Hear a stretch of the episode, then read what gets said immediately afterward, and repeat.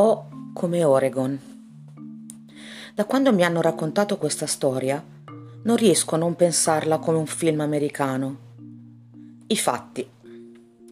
Una 91enne che vive in Oregon riceve un messaggio. La figlia, con la quale ha tagliato i ponti da vent'anni, è in punto di morte. La compagna della figlia prega la donna di precipitarsi a New York perché il tempo stringe se non che la donna, che chiameremo Norma, soffre di una malattia polmonare a causa della quale le è proibito volare. Gli sbalzi di pressione al decollo e all'atterraggio potrebbero esserle fatali. Di conseguenza non ha scelta. Deve salire sulla sua Buick scassata e intraprendere una lunghissima traversata, coast to coast. Un film di viaggio, insomma.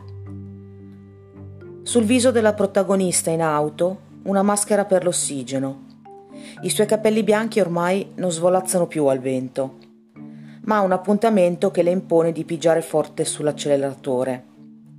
In sottofondo musica. Alla radio. Non del tipo che ci aspetteremmo da un'anziana signora, qualcosa di sorprendente. Magari musica nera, rabbiosa, e le parole, incredibile, le conosce tutte a memoria. Ovviamente la ragione della, della rottura dei rapporti fra madre e figlia emergerà durante il viaggio. Probabilmente ha a che vedere con l'orientamento sessuale della figlia, ma c'è un altro segreto, preferibilmente oscuro, che le divide, forse legato al padre, forse legato al denaro, con gli americani alla fin fine è sempre tutto legato al denaro.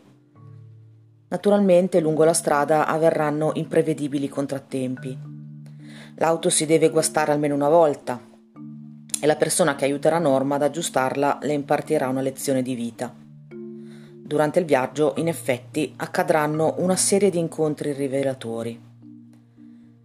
Se sarà un film di Hollywood, gli incontri saranno direttamente legati al cuore del conflitto tra Norma e sua figlia e in aggiunta rifletteranno lo spirito del tempo. Se invece sarà un film indipendente, il legame sarà più sottile. Immagino, per esempio, un triste rabbino che si siede vicino a Norma al bar in qualche buco nel New West. La moglie del rabbino è morta e da quel momento lui non è più sicuro di credere in Dio. Il problema è che la sua piccola comunità è lui il punto di riferimento. È a lui che si rivolgono per chiedere consiglio. Come può deluderli? Just fake it, dirà Norma. Se si tratterà di un film indipendente, come credi che sia sopravvissuta a 40 anni di matrimonio? Se sarà un film di Hollywood, ricambierà con una sua confessione che rivelerà il segreto oscuro del suo passato e concluderanno la nottata nella sinagoga di lui, con una preghiera comune rivolta a un unico Dio. Qualunque sia il film, Norma arriverà in tempo a New York. Tutti usciranno dalla camera quando lei rest- entrerà, lasciando lei e la figlia da sole. Il viso della figlia sarà livido, gli occhi infossati, Ogni parola le richiederà un grandissimo sforzo. Se sarà un film indipendente potremmo solo immaginare cosa viene detto.